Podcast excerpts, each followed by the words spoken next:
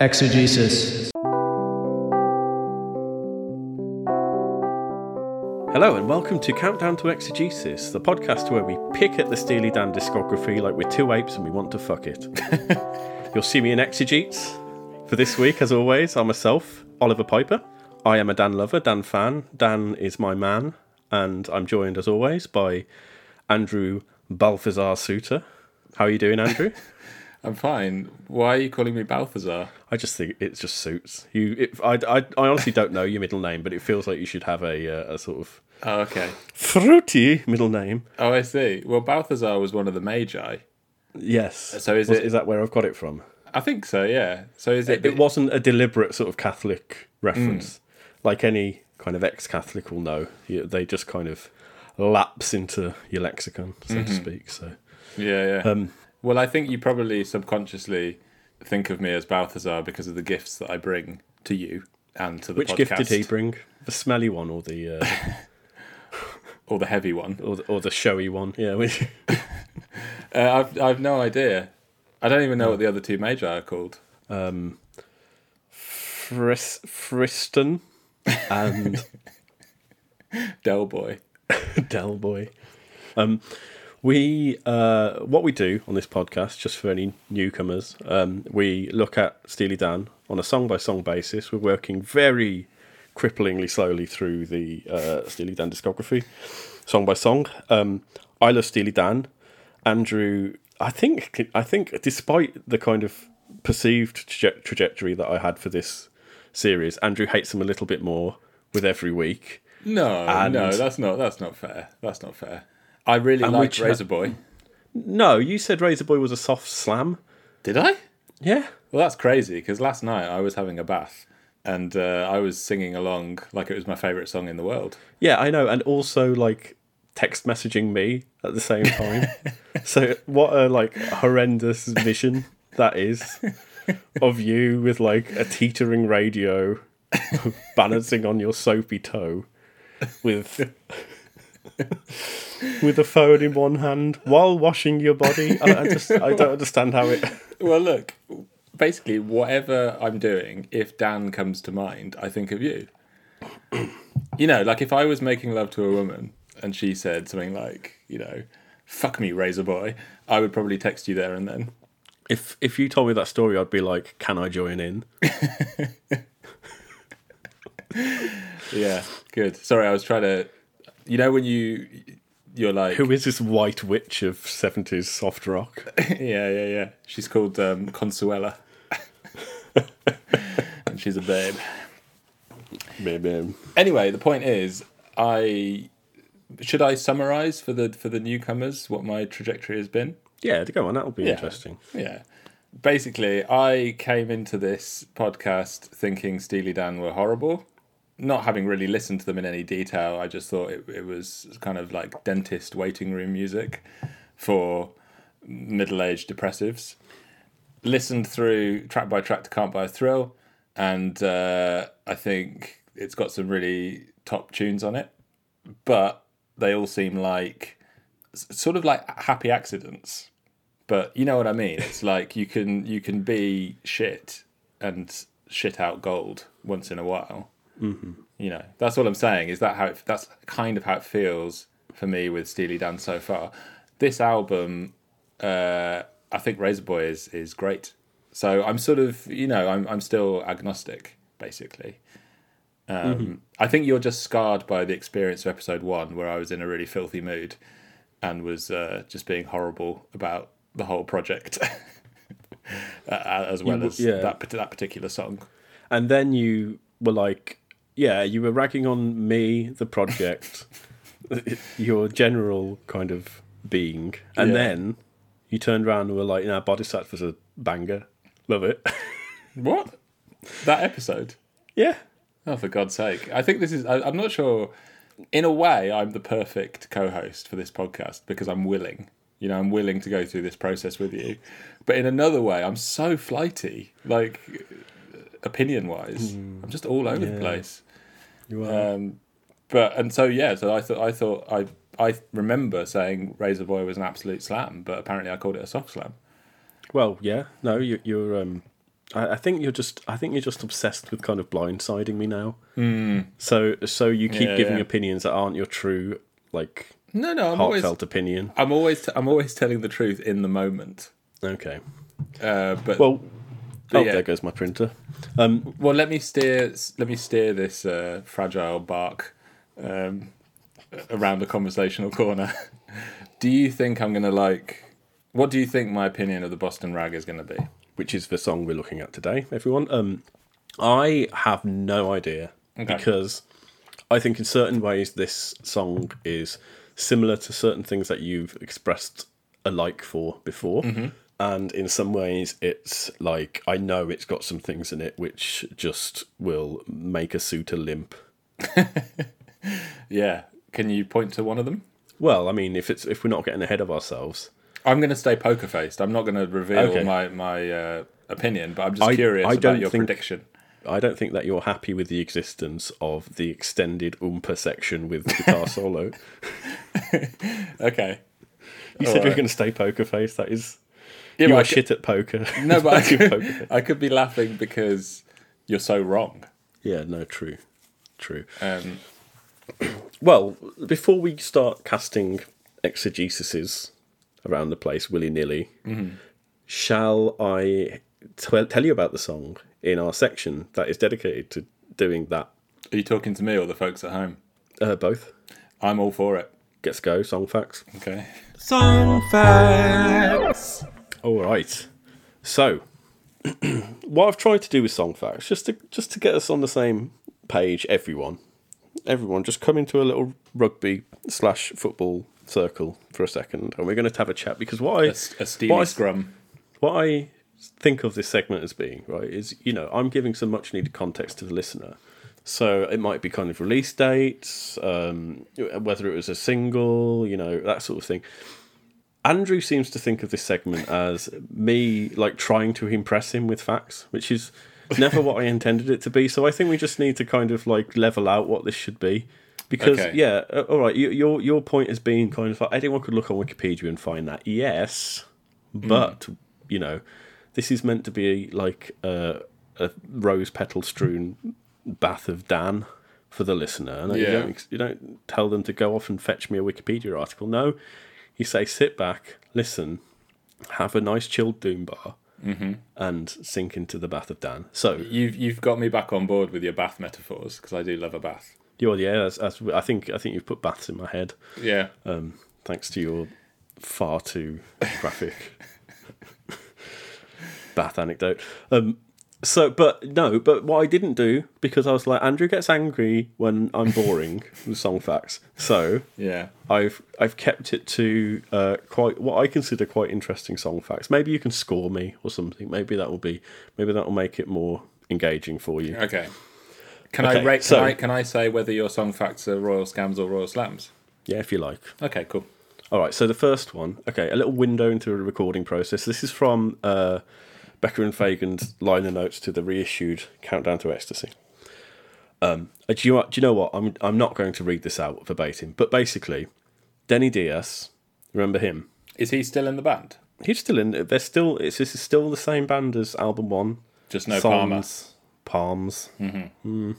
So they kept trying to record the guitar intro melody for this, and it wouldn't record whatever they did, right? So they eventually did some editing magic to get it to work, but they just for a lark they sent the tape, which was presumably defective, back to the manufacturer. And then I'll, I'll, I'll, pick up with Becker and Fagen's voice here. Months later, they sent us their report. The piece of tape had a tiny blister where the oxide had bubbled up from the backing.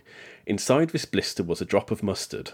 Some clot up in Minnesota had taken his sandwich into the room in the plant where the huge sheets of mylar were coated with oxide, taken a bite, and squirted a tiny drop of mustard onto the mylar on the exact spot where we were going to put Denny's guitar part. In effect, our efforts had been sabotaged in advance by a careless worker. This was to haunt us over and over in the years to come. Oh yeah, no, that's that's uh, that's witty. so yeah, Yeah. Um, but a, a little, a little um, call ahead there to. Uh, I'm sure there's many stories that they have of of as they see it, careless workers Mm. famous guitarists. yeah, Jeff messing up their yeah, messing up their takes. Yeah. Uh, but um, famously, uh, the the deleted song from Gaucho, the second arrangement, um, was uh, their mix was deleted by a engineering assistant or something. Is that what all those memes about the second arrangement are about? Yeah, because everyone's trying to reconstruct it, and like, you know, it's a great lost Dan track. I see. I see. I understand now. Um, yeah, it should give it should throw you these crumbs of the future, so you're not completely lost since you are handling social media. Yeah, yeah. So that was a that was a slam of a slam of a fact anyway. Is that what you're saying? It was good. It it made me think of Homer Simpson almost immediately, like him coming in with a big mustard sandwich, Mm, or sandwich working. featuring mustard. Him working at the pressing plant, Yeah. or the the, the record plant. Next fact: it was sampled in WYW by Hit Boy featuring John Legend. Can you guess what part they sampled?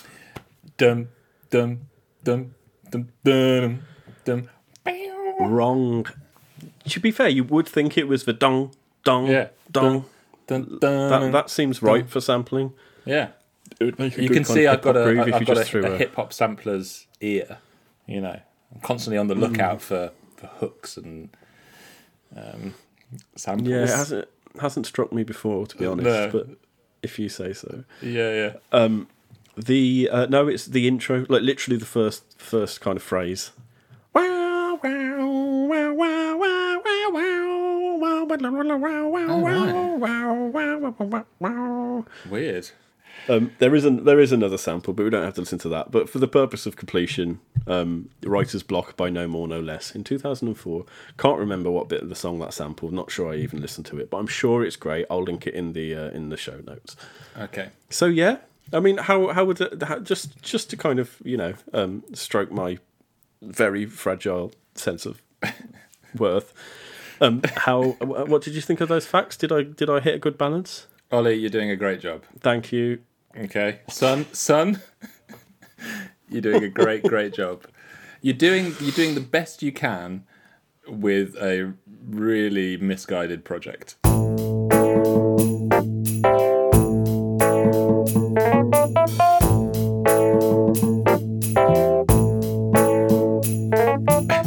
Did I tell you the uh, Did I tell you the conversation I had with my dad about the podcast? Did it uh, did it have a slight tone of kind of um, I'm worried about you, son? Well, my dad is of a certain age, generation, and class where you don't say "I'm worried about you, son." You just Okay. leave. You just leave pauses. So what happened was, um, I said uh, he he was sort of saying, "So any any other news?" And I said, "Oh, well, one thing actually. It's a bit bit bit uh, strange, but I'm actually doing a, a podcast with my friend Ollie. Um, yeah, we're we're doing this podcast about Steely Dan." And then there was just this like long sort of glacial pause, and my dad said, "Well, I don't really have anything else to report."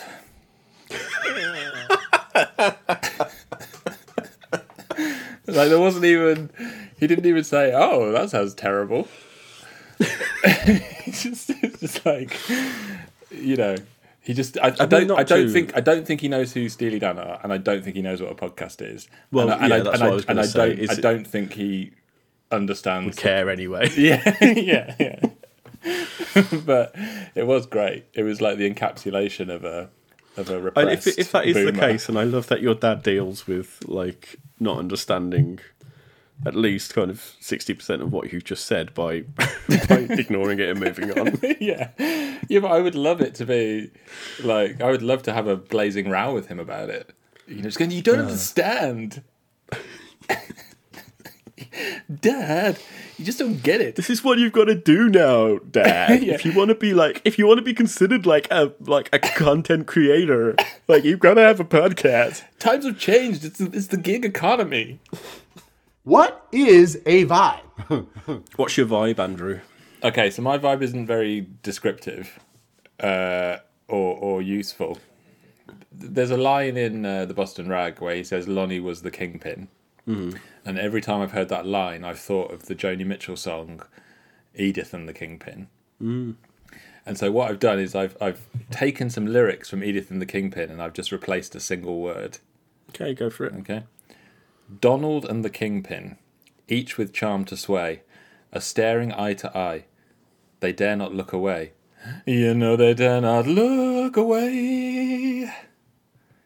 Now, when we get to the lyric segment, you will understand why why I did that. I'll take your word for it. Yeah, that's that's that's Uh, my vibe. I think that was entirely unexpected. I don't know what to say. I don't have a vibe. I I've prepared very little for this episode, apart from lots of research into the uh, the possible themes and subjects of this song. But I don't have a vibe, and I can't come up with one on on the on the trot. So what I'll do instead, as is a theme Well, this be- before, series. before you uh, move on, can I just uh, provide a song fact of my own? oh well, you should have said that a minute ago. What's the what's the song fact? Well, the song fact is is not about the Boston Rag. It's about Ah. a, a far far superior song by Joni Mitchell. Uh, Have you heard Uh-huh. in, in France they kiss on Main Street? Yes, I have. Right. So, who do you think provides the lovely guitar fills on that track? Jeff Skunk Baxter. Jeff Skunk Baxter. Whoa! Woohoo! There you go. And isn't it nice to have a song fact about a song that's actually really good? Shut up. So, as I was saying, Becker and Fagen have provided vibes for every song on this album on the uh, on the back of the vinyl. Mm-hmm. So, uh, compare and contrast your vibe with Becker and Fagen's. See if it elucidates anything. Okay. They say, "quote Enervated after an attack of unrelieved nostalgia." Jeff Skunk Baxter sheds his outer skin and stands revealed as a wild boy. Okay. Okay. Well, that is interesting because one of the things I've been thinking about this album so far is that it seems less reliant on solos to provide the the juice. So they're drawing attention to hmm. Jeff's sort of foundling solo. Yeah, yeah. Because it's like because now now that we've now that we've seen the back of Can't Buy a Thrill in my head, it's it's now like like a negative reading of the album, which I don't entirely believe, but a negative reading of Can't Buy a Thrill would be it's all it's kind of workmanlike. Mm-hmm. You know what I mean? They're writing mm-hmm. these songs in different styles, and it's kind of like uh, solo goes here. exactly and then they and then they get a, a killer solo to like lift it whereas it mm-hmm. feels like on this album they're more confident and playful you know so it's almost- eh, so so it's like all the songs we've had so far have very bespoke arrangements It's almost. I mean, this is this is this is crossing over the Venn diagram into into the music discussion, but it's almost like they go to pains to not make the solo do its usual job here. Like Yeah. instead of going like we're going to rush into a solo in a way that's going to lift the song, like you say, it's like let's see what we do if we completely pair the song back and then have the solo. yeah I- I- you know, it's it's almost kind of like let's let's experiment with different ways of using solos, but it is a wild solo. it is Jeff. it is He he is a wild boy. and spoiler alert i love that solo Jeff, your relationship with with the skunk is so interesting. This is that's the most interesting thing about this podcast. It's like when someone, you know, it's like when someone makes a documentary about some grand quest they have, but they end up being more interesting than you know the the quest itself. Mm. Mm. It's like the most interesting thing about this podcast is not two people from the mid the English Midlands mm. talking about Steely Dan, but just how like impactful Jeff Skunk Baxter has been on your life and how conflicted you are yeah yeah about Jeff Skunk Baxter. It's really interesting. Yeah. Well, y um, you know, while he was doing that solo, I kind of, for those 20 seconds, however long that solo is, I forgot that he's like an embodiment of the banality of evil.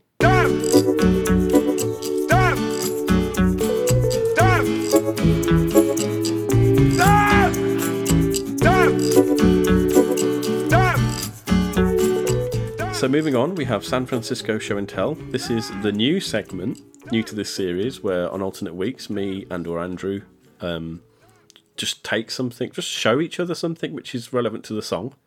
And this week it's my turn. So, the Boston Rag. This is going to take a bit of explaining, and it's mm-hmm. probably not going to land anyway, right? but you and I are from Birmingham, or we both reside in Birmingham. Oh. I know where the thi- UK. I know where this is going. I know it. I know exactly where this is going.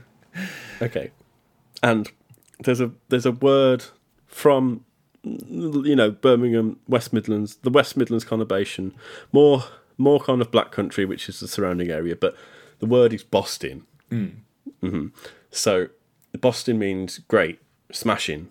It actually comes from the word. It, it, it's a it's a Brummie pronunciation of bursting. Oh, really? Yeah, to, which Ah. is which has the same connotation, saying smashing. You know, smashing, bursting, Boston. Right. Mm-hmm. So you'd be like, "Hey, that's that's a Boston. That's a Boston plate of orange chips you've got there, Bab." You know, Yeah, yeah. just to put it in context.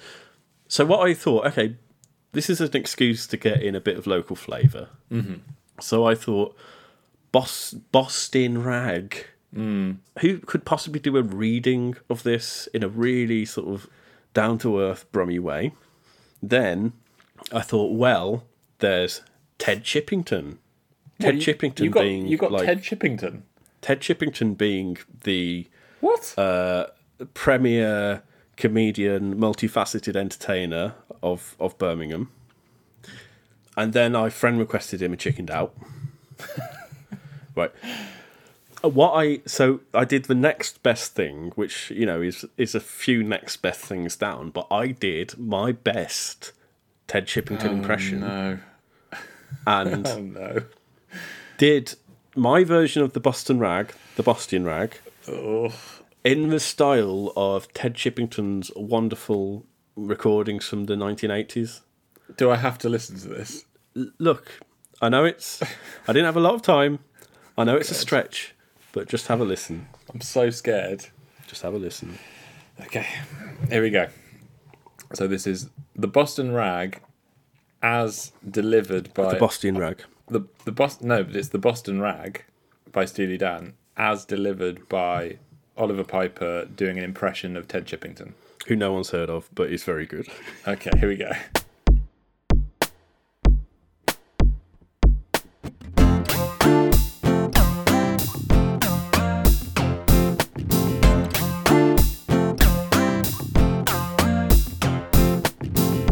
Any news was good news, and the feeling was bad at home.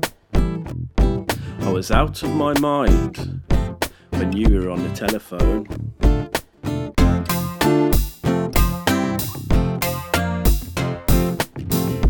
Lonnie was the kingpin back in 1965. I was singing this song when Lonnie came alive.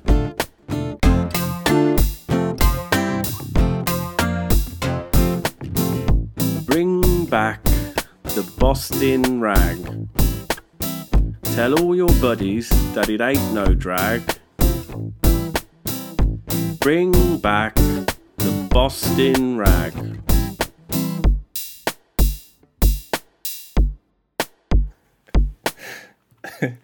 Well, what I will say for people who, haven't heard Ted Chippington, that was a good impression. Thank you. Yeah, that was that was good. Uh, and uh, and does it need to be anything more?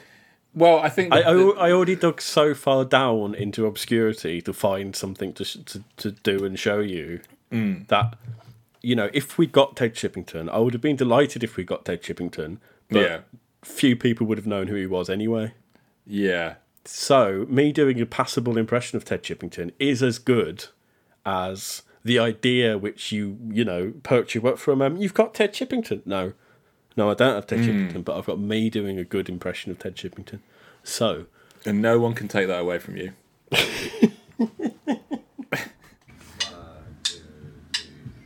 the music. Okay, the music. Going back, do you remember the final episode of season one? Mm-hmm. For turn that heartbeat over again. Yeah, and Denny Diaz, God bless him, was saying he was. They had an interview with him shortly after Can't Buy Thrill, and he was saying actually Can't Buy Thrill is the the worst album we'll ever make because the next album, which came to be Countdown hmm. to Ecstasy, is going to be uh, much more like the kind of slightly weirder songs from Can't Buy a Thrill. And he mentioned Fire in the Hole from Can't Buy a mm-hmm. Thrill, and he mentioned Turn That Heartbeat Over Again, the final track. Hmm. And he also used the, the phrase "the bone of tone." The bone of tone of the next album, Mm. which I just think is yeah, I, I, I, that that's one of my favourite off the cuff anythings that anyone's ever said. Yeah, hats off, Denny. Beautifully poetic. Hey, do you know that? So, so I think I might have been operating on. Well, I think I might have just basically forgotten this or didn't know it. But Steely Dan was Denny Diaz's band What? to start off with. So Donald and Walter answered an ad in I think the Village Voice to um, to form a band, and the, the ad said must have jazz chops, looking for sing for looking for keyboardist and bass player. Oh, And right. they joined, and they joined Denny Diaz's band. So it was Denny who put the ad out. All right. And then obviously they joined and they had all these songs and they just went with Donald and Walter's songs. But yeah, isn't that interesting? That is interesting. So- Do you think Diaz so is uh, is pissed, as the Americans say? I'm sure that? he would be after after they kicked him out of his own band. Yeah. Did they? When But did when did it- they kick out Diaz? Well, we're talking kind of album. I think album three, they're still technically a group. So Pretzel Logic was still technically a group, but there's suspiciously more um, session players coming in, like with every session. And then by the time of album four, Katy Lied, everyone's gone, and they're just like, no, let's not pretend anymore. It's just it's just us two, the songwriting duo, and, and whoever we want to play. Yeah, yeah. So well, I think it must have a, been hurt because you got the impression that Denny, from interviews like that, where he's being like, where he's he's really really complimentary of um, of Becker and Fagen's talents, and he's almost kind of in awe of them, yeah. and and so obviously proud that he's got this great sort of songwriting talent in his band, and then to yeah, So it what? just it seems a shame. So what should happen as a like beautiful but hurtful meta joke is when we get to season three, you should kick me off the podcast. Or just yeah, just start bringing in like professional podcasters, and Well, we're gonna- you're you're on the fewer and fewer episodes. Yeah. By that point, obviously, we've got Theroux and Scroobius Pip on our speed dials. so, yeah. yeah.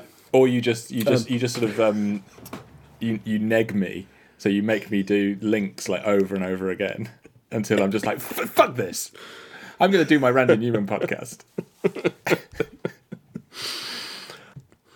So, uh, so what I was going to say, I have to actually try and remember what I was going to say. Okay, yeah. So, so Denny, lovely Denny, said that the songs on the next album are going to be a little bit more like "Turn That Heartbeat Over Again," which was a very kind of twisty, convoluty, Yeah. um, you know, almost like as I said at the time, like Steely Dan does a musical number, like all these changes in tone and changes in voice, and you know, sometimes it sounds like you've got a chorus line piping up.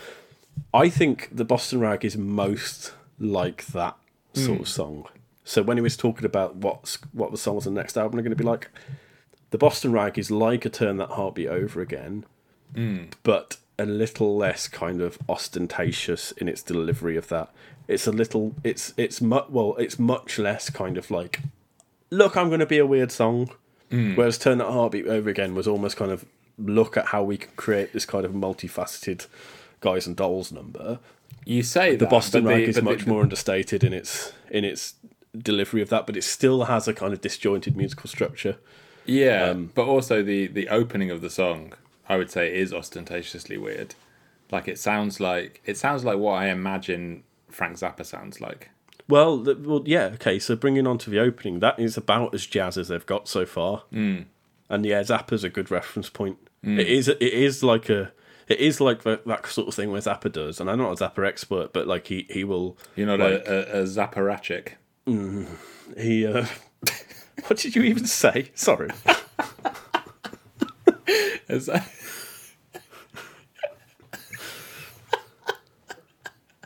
I scoffed, but I read and I realised I didn't even know what the fuck you were saying. a za- a Zapparachik. it came to me. It came to me during my working day that uh, an an appa, an apparatchik was some sort of uh, some sort of job role in the Soviet Union, Okay. like a member of the apparat, an a- a- apparatchik. And then I thought a a Zappa fan, a Zappa head, could be a zap, zap. It did need. It's very impressive Thanks. as a as a pun. It did need explaining. Yeah, yeah. Welcome to my world. Um, but yeah, anyway, yeah, it does. It does sound. It's like a. It's like. It's like. Oh, let's just have a showy. Like, Sorry. lots of. We could do lots of chords and be zappery, Yeah. and then and then mo- then completely change tone and do something else. And Yeah. start singing about Doodle-doo. Catholic girls or something. Doodle-doo. Get Yeah. into the, the soft rock Um, riffage. Yeah, so you've got a, you've got unconnected intro where it's just jazz chops and Denny soloing, and then um, you've kind of got a somewhat disconnected chorus, more lyrically than musically to the rest of the song, but but it is still disc. It just still there is, does still feel like a musical disconnect between chorus and verse, and then obviously you've got the big umper section in the middle, Yeah. which we touched on, where you have the skunk solo Yeah. um, which is uh, which is a really odd choice, structurally speaking. Uh, I sort of love it, and I always have sort of loved it, but it's almost kind of like my question is kind of like, well, what you are you actually going for with that? With the umpire. Mm-hmm. It's a it's a I would say it's a showy change of gear.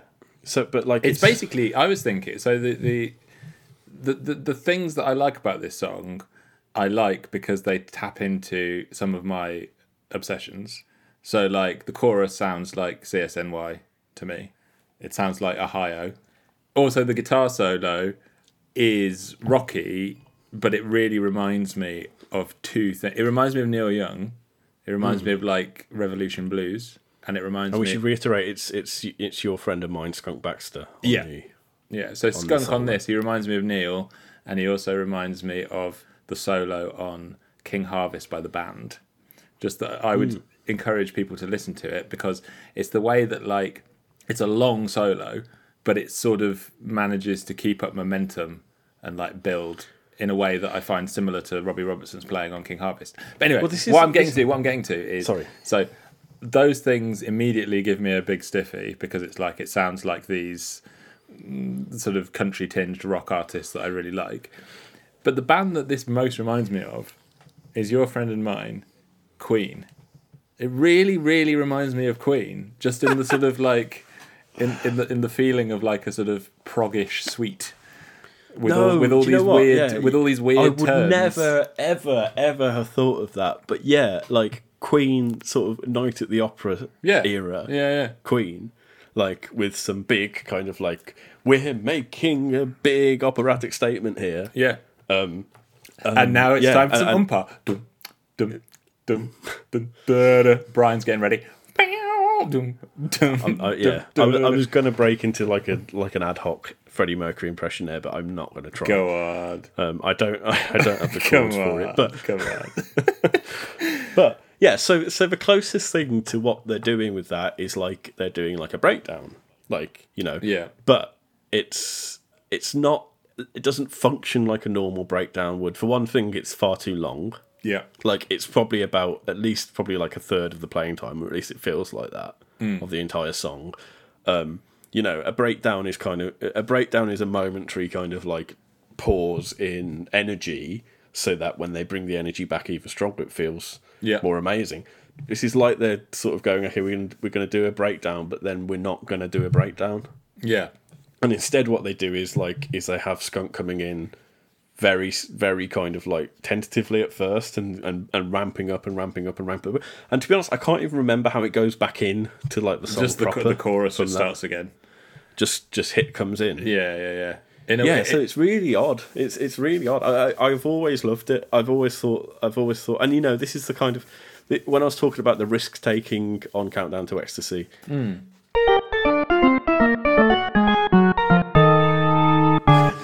okay, Uh, I've look, got, I've got. I've got two small things to say about the music before we move on.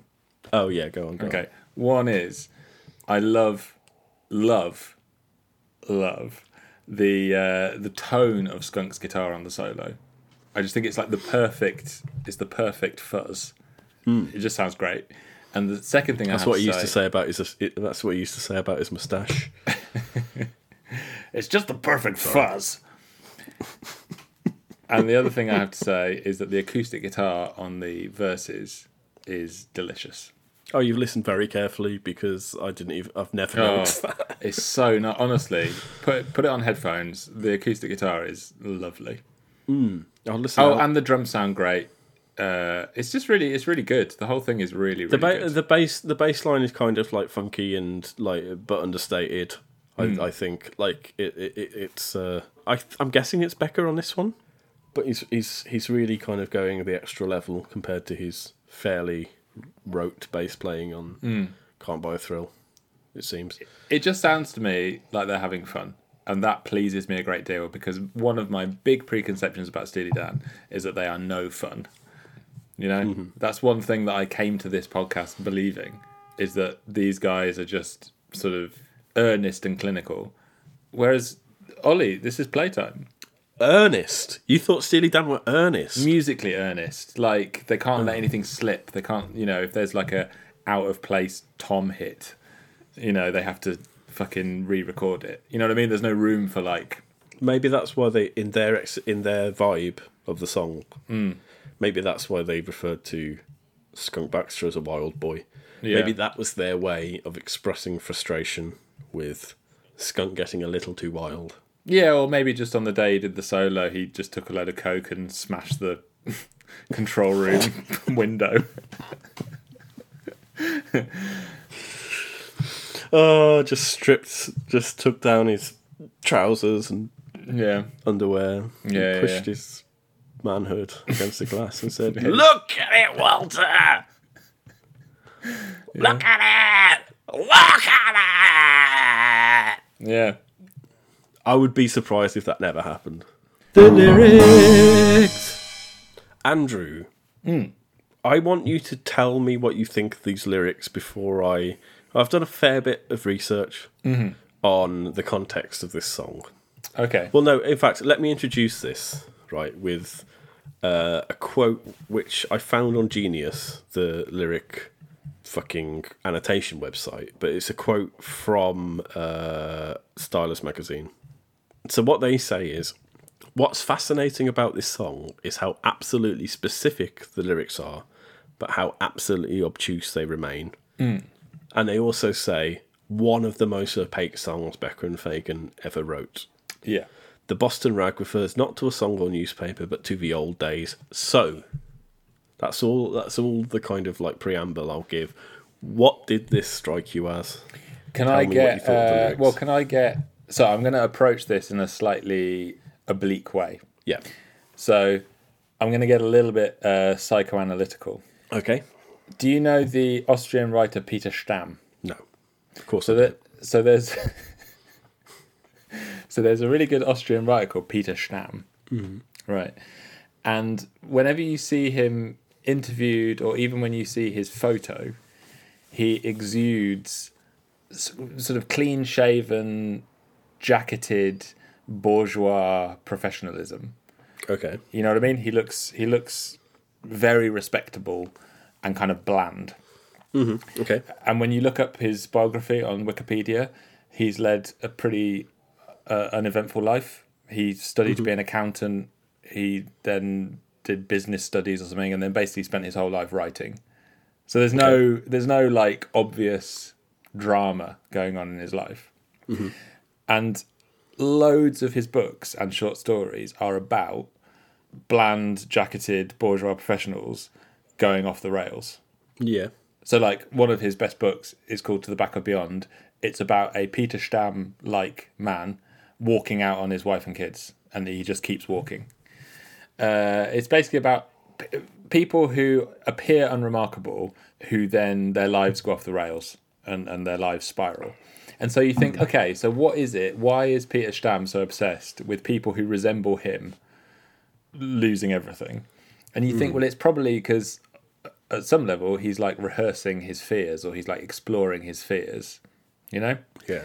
Yeah. so my i don't know literally what this song is about because it's very opaque but the first thing that struck me was that lonnie rhymes with donnie Okay. and that lonnie the kingpin in this song seems to have had some kind of decline so he was the kingpin back in 1965 then we have a chorus which seems to be harking back to some lost thing, like something has been lost or misplaced. Then in the next verse, Lonnie swept the playroom and he swallowed up all he found. It was 48 hours till Lonnie came around. I don't know literally what that means, but it suggests that like he was this sort of pimp character or criminal kingpin guy. And now he's sweeping the playroom. He's had a kid. He's been chained down by domesticity, and he has an overdose potentially. But there's some fall from grace. Mm-hmm. And so my, you know, I wouldn't call it a theory, but my hunch is that because also you've meant you've dropped hints several times that Steely Dan are obsessed with losers, like glamorous losers. So people who appear to be interesting, but they're actually phony and falling apart. Well, or or they're they're interesting and phony and falling apart. Right, yeah, yeah. But what I mean is, could it be that Fagen is like, in the same way that Peter Stamm is writing characters who resemble him, whose lives are going off the rails? Uh, Donald Fagen is writing, he's sort of like, as a young man, he's thinking, what scares me most is like a decline in my spirit or like a sour a souring of, of the spirit and like a fall from grace and this song is like him sort of uh, creating this character who is basically him in his worst nightmare Okay, so before I reveal my research, I I want to ask you a couple of questions about about your reading. So, who Okay. in this reading is Lady Bayside? no idea Okay. So, so, question two: What is the Boston rag? i don't know i don't know but it could be a newspaper it could be a piece of ragtime music mm-hmm. or Although I did one- look, I did look for both of those things, and well, uh, Boston a newspaper. You, you, it could be any Boston newspaper, but I did look for a piece of music. Couldn't find anything. Well, my third thought was I can think of a couple of examples of songwriters describing flags as rags. So hmm. there's a, there's a Tom Waits song called "Hoist That Rag," uh, and there's an Elvis Costello song where the line is something like "It's such a drag saluting that starry rag," mm-hmm. presumably meaning the mm-hmm. stars and stripes. So I wonder whether the Boston rag is like a crest or a f- flag or or some symbol of Boston. So it's mm-hmm. like bring back the Boston rag. It's like let's get back to the old days um, when Lonnie was was this uh, sexy, exciting kingpin character. But I, I don't, I don't know. I don't know. So I'm going to take a slightly different role this time, which is instead of like ineptly arguing against your points, I'm going to now present you with some facts or semi-facts about this song. Okay. Which is it is it is it because is it because you can't be bothered to talk in circles with me about my inept? Well, no, I uh, just, I just because this song is like, I, I you know, I, for all of "Can't Buy a Thrill," I was going, oh yeah, okay, these like "Can't Buy a Thrill's lyrics are weirdly like um transparent and they're not really reflective of of Dan Lyric's future. They get really like big on invented characters and snippets from their own lives and things like that yeah. That kind of Dan reaches full fruition on this song. So we're on like song three of album two, and this is the most kind of like we're just going to talk about people from our past and random shit that no one's heard of and no one could could hope to have heard of. Okay. Um. So I just I just me knowing this and knowing that this is likely referential to certain things, I'm just interested to see how you came to it, having not done the research, and then how you'll respond to the re- to it after hearing my research. Okay. Before you share the spoils of your research, mm-hmm. can you answer me this question? Mm-hmm. The facts, Maybe. the, the the facts and the little nuggets of information that you're about to share, were they known when the album was released?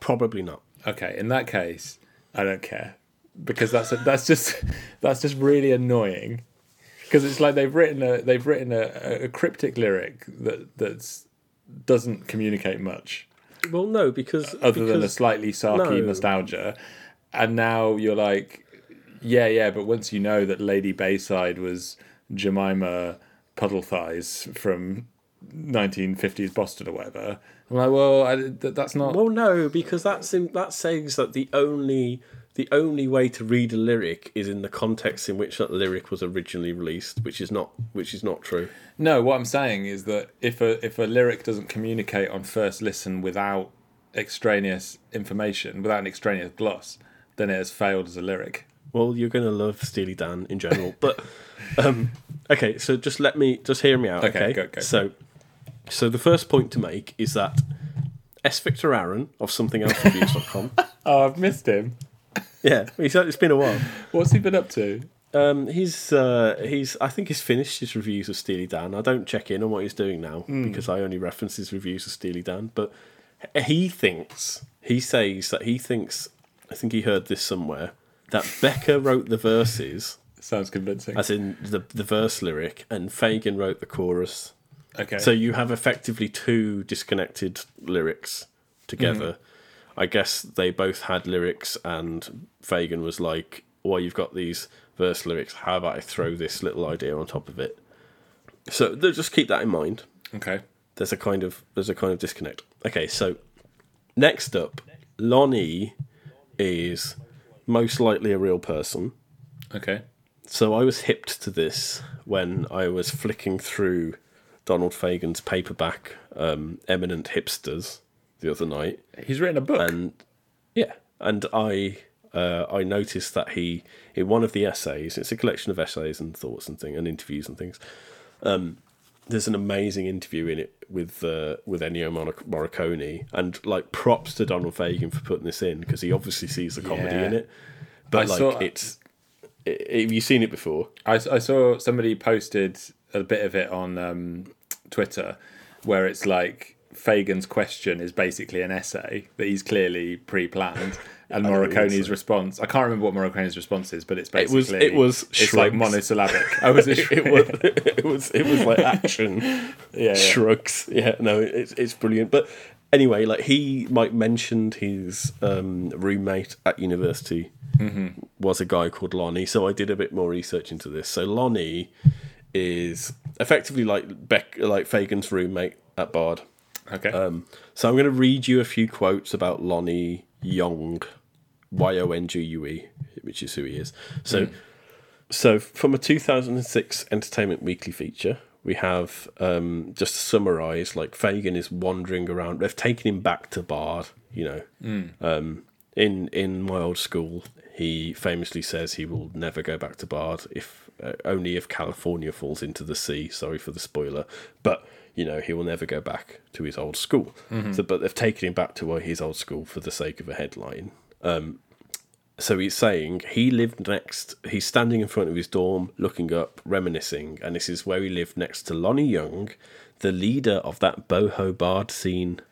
Yongue would later show up in the 1973 Steely Dan tune "The Boston Rag" as a kingpin who goes on a two-day drug bender, and then Fagen says Lonnie was king of Potter. That's for sure, says Fagen, gazing up at the imposing stone structure. So he has a history with Lonnie. Okay. Um, Sorry, what? He was the king of Potter. he was the king of Potter, which is the dorm. Sorry, that was the freshman Oh, right, dorm. okay, It's okay. called Potter, right? So, so, so Donny's, so Donny is kind of like implicitly implying that this is the Lonnie in the song. Mm-hmm. Um, another interview with Becker from 1989. I always think the nice thing about the Boston Rag was that it took place in New York. So the Boston okay. Rag. Sorry. So the Boston Rag was part of a state of mind. I haven't seen Lonnie in a long time. I wonder how he is. Hi, Lonnie. So, again, heavily implying we're talking about the Lonnie they knew at university. Yeah. What were you going to say? Sorry, before I. No. I well, one thing that I was going to Google but didn't is whether Seventh Avenue is in New York or Boston. There is no Seventh Avenue in Boston. Right. So, but because New York is famously on a grid, so you have like 40th Avenue or whatever, Seventh Avenue. Yeah. yeah And so when when that line, when I heard that line, I thought, where are we? yeah. I also thought, what the fuck is Fagen doing singing Seventh? Seven there. Yeah. So I pointed my car down Seventh Avenue. You know, it's a very weird way. It's just Fagenism. Don't you know? You got you got to get used to these. Um, from Brian Sweet's biography, a bit more info on on Lonnie. Um, again, I'll try and summarise on the fly, but like Fagen moves in, and then Lonnie's been at college for two years. he takes Donnie under his wing. They're both trying to teach themselves saxophone, but you know, whereas Donald is kind of like the guy from the suburbs who's um, who's still sort of shy but wants to take on these new beginnings. Like Lonnie is immersed in art and drug culture. So, so Lonnie is sleeping uh, all day and uh, is awake all night painting, and they, they kind of cross paths from time to time. Um, and then I'll quote verbatim here He was also a heavy drinker, Lonnie, who experimented with a variety of drugs and, in his own words, blacked out almost every night. Yongue and Donald lived like Cox and Box, with Yongue getting up as Donald prepared for bed. Like Cox and Box. I don't know who that is. When Oh, that's a person. occasion- Oh, sorry, I thought it was like Cox and Box. Oh, no. I thought it was some, Anyway, ignore that. The- important thing Okay, is yeah, where I finish that quote. So, so he's he's a big drinker. He's a big drug taker. He blacks out almost every night. Right. So, my thoughts here is that Lonnie is almost certainly this Lonnie that they knew, and they're just right. Then they're literally writing about. Um, they're literally writing about a period in their lives. So perhaps they're in New York City. This is post college. Lonnie's living there. They're all there. There's this lady Bayside who they've had some sort of like argument or altercation with. Walter, assuming he wrote the verses, he's like, fuck this, I'm going to Lonnie's. Uh, drives at Seventh Avenue, but then Lonnie is just Lonnie's just on a fucking two day bender. Like classic Lonnie. Um, and then we have the chorus. you could say you could say Lonnie done again. Oh yeah, yeah. Okay. Um, but like, but like, so then, so then Fagen comes in with this chorus idea, which is like, Bring back the Boston rag. Tell all your buddies that it ain't no drag. which you can see them kind of going. That doesn't make sense in the context of the song, but what it does imply is a kind of like ephemeral sense of nostalgia. Yeah. So let's stick that on as a chorus. And also, probably they found like great joy in the fact it would confuse people. So we mm-hmm. have a song set in New York, but then this thing that talks about the Boston rag, which is probably a, near enough meaningless idea from Donald, but it, it matched the kind of it matched the kind of like like visceral nostalgia of the song that they were going through, going for in their own minds. Um, so yeah, that's that's the long and short of it. I think this is very much kind of like this is something that happened that we're describing in pretty much. It sounds poetic and obtuse, but we are effectively describing a scene from our own lives in the same way that sort of Georges Perec would describe the contents of a room mm-hmm. to describe the contents of a room without any expectation, without any kind of like I am like I am doing something here for the reader. I am, you know, I might no. My function here is to it, my function here is to describe something that happened, So this which I think is interesting because it's like because it sounds very obtuse, but in fact they're being very kind of straightforward about about an event in their life. We we ca if if you follow if we follow my trail, yeah. then that then that is kind of what they're doing. So this kind of supports your theory that the album is a collection of portraits of people that they knew. Yeah, sort of, or, or just a collection of portraits of um of down and outs and and like hmm. glam- yeah glamorous losers, as hmm. you as you said. Like it, hmm. it's a um they'd widen the net here here on until until Gaucho, where it almost feels like they're doing the same thing but in the mirror. With Countdown to Ecstasy, it's it's it's like okay, we've got fresh written songs, presumably from their time having moved from East Coast to West Coast, and really describing their uh, their experiences there and their reminiscences from their New York life. I mean, yeah, it's all that all sounds very plausible, but it doesn't make it a good lyric. I don't. I mean, I don't know whether that was your intention. W- was but by elucidating it, are you saying therefore it's it's good? No, not at all. I, I'm Okay, just okay, saying. yeah, yeah. yeah. um, well, no, I, I'm I just- totally I'm buy just- that as a as an exegesis. I was just interested to say. I was just interested to see how you reacted to the lyric with, with presumably how it was intended, which is this kind of word painting. Mm. Um, because they they couldn't have imagined that anyone would understand what would anyone would connect with their very specific personal experiences, mm-hmm. versus how you would react to it with the knowledge of those experiences. I see. Yeah, yeah. Well, like I say, it, it makes sense to me as an in, as a as a interpretation what you've just said. Mm-hmm. Because what I took from the lyric was some nice phrases.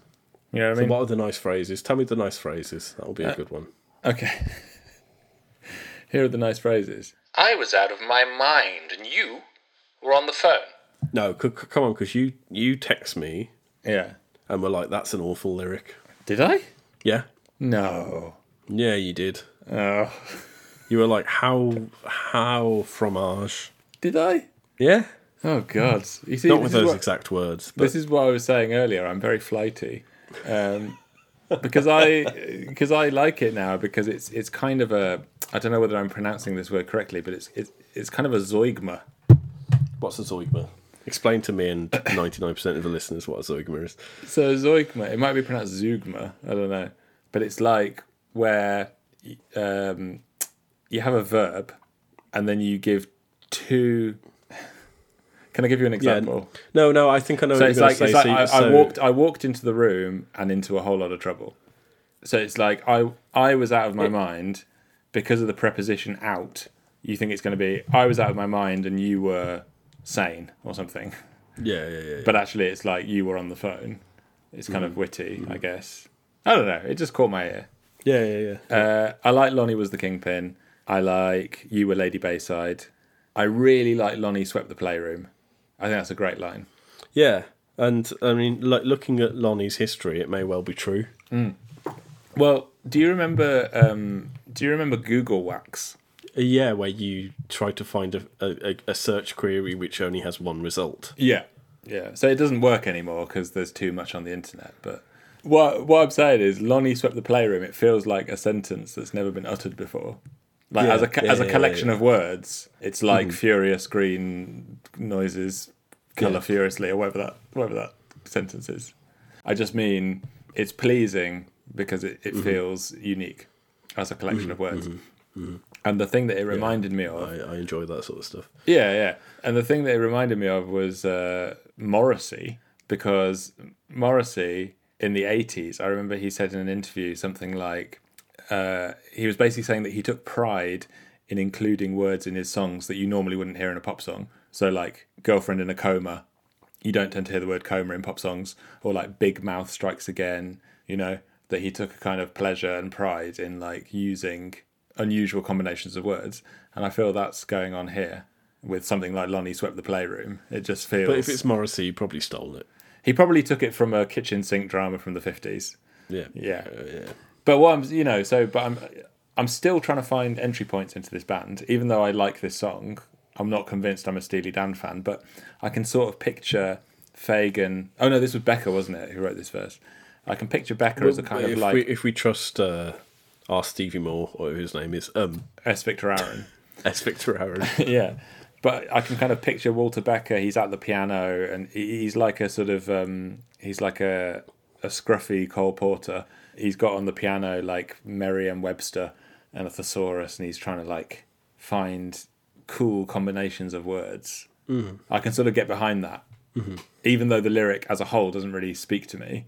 I like the I like the adventurousness of trying to yeah trying to come up with your Google wax. So here's another here's another thing that I found in my research, which was uh, a, a, a conversation between Becker and Fagen, which talked about the kind of their working process and how, um, like like Fagen like Fagen said things like, "Oh, we're a good partnership because I can't finish a song and Walter can't start one," but he also said that like or i think walter said that like he is walter's lyrics he's quite happy for it to be like to not make much literal sense but to be a kind of like to be a sort of impressionistic sort of vibe. Whereas donald is really fastidious about like i'm having uh, like if something doesn't support a message in a lyric we need like edit that delete that change that. Yeah.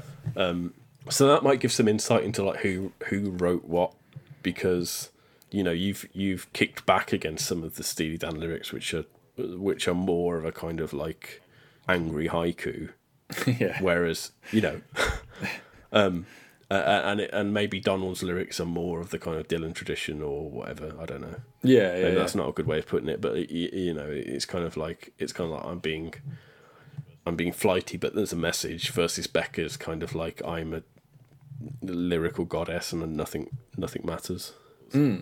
Well, it's interesting. I, I'm sure this is partly just my obsession with Donald Fagen as a as a character, but I basically think of Steely Dan as Fagen's band. Like I, I never think about Becker. Yeah, it's tempting to do that, but I think yeah. um, I think it's yeah, it's tempting to underplay Becker's contributions. Hmm. Whereas I think he was, uh, I think I think you know, it's a natural um, result of, of Becker being the front of of Fagen being the front man Yeah. and being uh, and, and thus being more kind of like culturally associated with Steely Dan. Yeah, I, and I it's think like I think it's a- Becker's a mere bassist. yeah, no, I Yeah, think yeah. yeah, yeah I, I think I think certainly in terms of Dan's sneering vibe, Becker Mm. is a is a big player, and I think he probably played a lot more in the songs than a lot of people give him credit for. Slam. Or. Scam. Andrew, tell me what you think.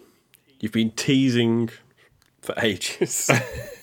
is it a royal slam good or a royal scam bad? It's a royal slam. Tell me why. I really like this song. I think That's a surprise to me. I think it's very satisfying. I like the, I love basically I love the verse. I think it's a really mm. I think it's a really lovely melody. I like the lyrics. I like the arrangement. I like everything about it. There are things about it that I'm less keen on. Like the intro, I think is fun, but it's also slightly irritating. You know what I mean? No. It's a bit like a spinning bow tie. It's kind of like yes, your bow tie is spinning, but have you got anything to say? That's how I feel about the intro. Well, I'd feel that way if they had like dog barking in the drum section, but you know, there's nothing about it which says I'm a. I'm, No, I'm a- but it- I'm a I'm a funny loon. Well, I don't know. I think it's meant. I think it's meant to sound uh, quirky. Okay. Anyway, I'm just saying I'm not mad about it, but that's uh, that's kind of carping because I think overall it's a really good song. I love the solo, and I haven't loved many Steely Dan solos, but I think it's a really great solo. My one reservation about this song, which we didn't actually touch on when we were talking about the, the music, is that the chorus, even though I think it's a really good melody and it fits really well with the song, is a little bit brash. Like it, it, it put me in mind most of Change of the Guard. you know, Change of the Guard where it goes na na na na na na na na, Okay. Yeah. Yeah. Yeah. and it's a bit sort of like a football chant. I feel a little bit way about the chorus on this song, even though I think the melody is really good. There's just something slightly brash about it In what situation would you most like to listen to this song? in the bath. but that's true of every song. No, but what I, like what I'm what I'm kind of edging towards is um, this this song has qualities of of a, of a sort of rocker. yeah. you know, with the with the boom, bow, wah, bow, wah, Yeah. like that you Love know, it, it's got yeah. a riff. It's Yeah. got a it's got a sort of driving drum drum part in that section. Um, Yeah. But then but then the verse is switched to a much more low key kind of vibe. Hmm. Um, it kind of threatens to be a rocker and then doesn't do that and then kind of and then goes oompa like Yeah. Um, I just had a very, very vivid mental image of a Steely Dan live show where everybody knows the songs. So they're like, it's Boston fucking rag, yeah. And what I imagined was when they do the umpire, so they, they drop away and it's like bum, dun, dun, dun, dun, dun, like that. Everybody goes ape shit because they know they know they know what's coming. I can really picture it, like the, the audience just going I crazy. saw Steely Dan live about a decade ago, but I can't remember if they played Boston Rag and what happened at that moment. I wish I did. Yeah. It's like, yeah, fucking Steely Dan. You know. um, okay, great. I'm glad you like it. I, I'm surprised really- you like it. yeah, I, I- I, would, I, I, I didn't know. I really I like really it. didn't know. I think it's very, very well done. And I think that the verse, the verse in particular, uh, does it for me. Is it better than Razor Boy? No. Razor Boy Is is, is, is, great. That well, yeah. Like I mean, like I said at the time, it is Razor Boy is one of the best Steely Dan songs, and you're Yeah. like, nah, it's a soft slam. Whereas you like this one's a hardcore slam, but I don't like it that much. yeah, it's confusing, isn't it? Well, look, What I okay, will say, what I will say, so can I say okay, one, no, final, go, go. one, final thing? Yeah, go, go, go, go. Is that I detect on this album a slight air of bloat. So Razor Boy In is the like- length of the songs. Yes. Mm. Not Jeff Skunk Baxter's paunch. The Razor Boy is like three minutes and something seconds. It's like really tight and it doesn't outstay its welcome. You get the hooks. It's really nice. Bodhisattva is too long, I would say. I I just think it goes on. I I think it outstays its welcome. And I think this one risks doing that. As in, the really good stuff in this song probably comes to about two and a half minutes but it's sort of like stretched out into this Queen style prog odyssey. Okay, well, I'll, tell, And, I'll and, say and, two and things. all, all I'm going to say is that I'm I'm I'm trepidatious going forward because I'm worried that we're going to have some more bloated rock songs. We're not going to have bloated rock songs. What what we're going to have is Your Gold Teeth, which um, I'll just put it there. Like, I'll I'll be very interested to see what you think of song next, song the next, which is Your Gold Teeth, but also your thoughts on this are chime with Steely Dan's record label's thoughts on this, which was that there's no big single from Countdown to Ecstasy. Where's the hit? And also the songs are too fucking long. Hmm. So the next album, Pretzel Logic, is made in direct response to that.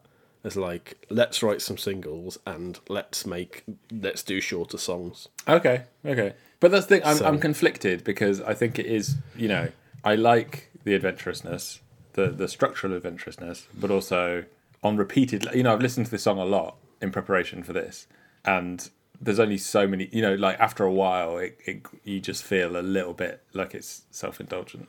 But we should also say that this is one of the few Steely Dan songs that you had heard before this Dan Odyssey Yes. that you embarked upon, and at the time you fucking hated it. yeah, I did. Is that is that yeah, that's fair. Yeah, yeah. So who's your friend who told you to listen to the Boston Rag, Uh, Simon. Well, he told me to listen to. Razor Boy and the Boston Rag. which you and you you love both of those songs now? Yeah, it's true. Something, something's So happening. do you want do you want to apologise to Simon on air? Well, I already have uh, by text.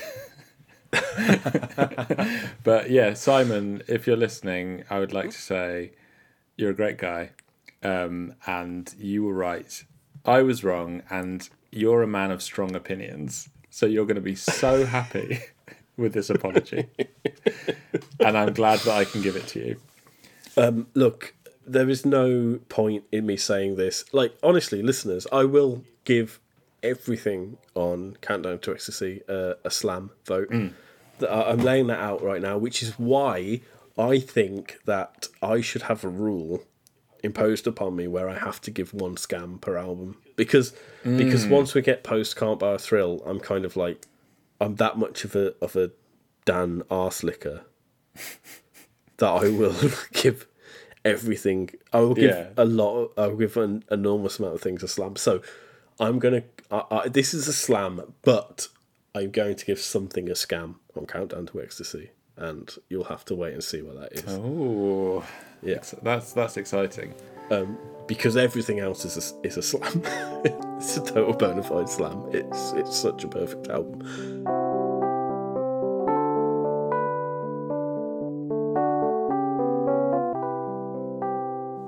Hello, Ollie from the editing booth here, as is fast becoming a tradition. You'll note that today's episode was a little longer than usual. Um, that's because it had loads of good stuff in it and it was hard to edit. Um, so, the first thing we're going to do on our Patreon is drop a bumper version of this episode. So, from the time this goes live, it's probably hopefully just going to be a few days before that comes out.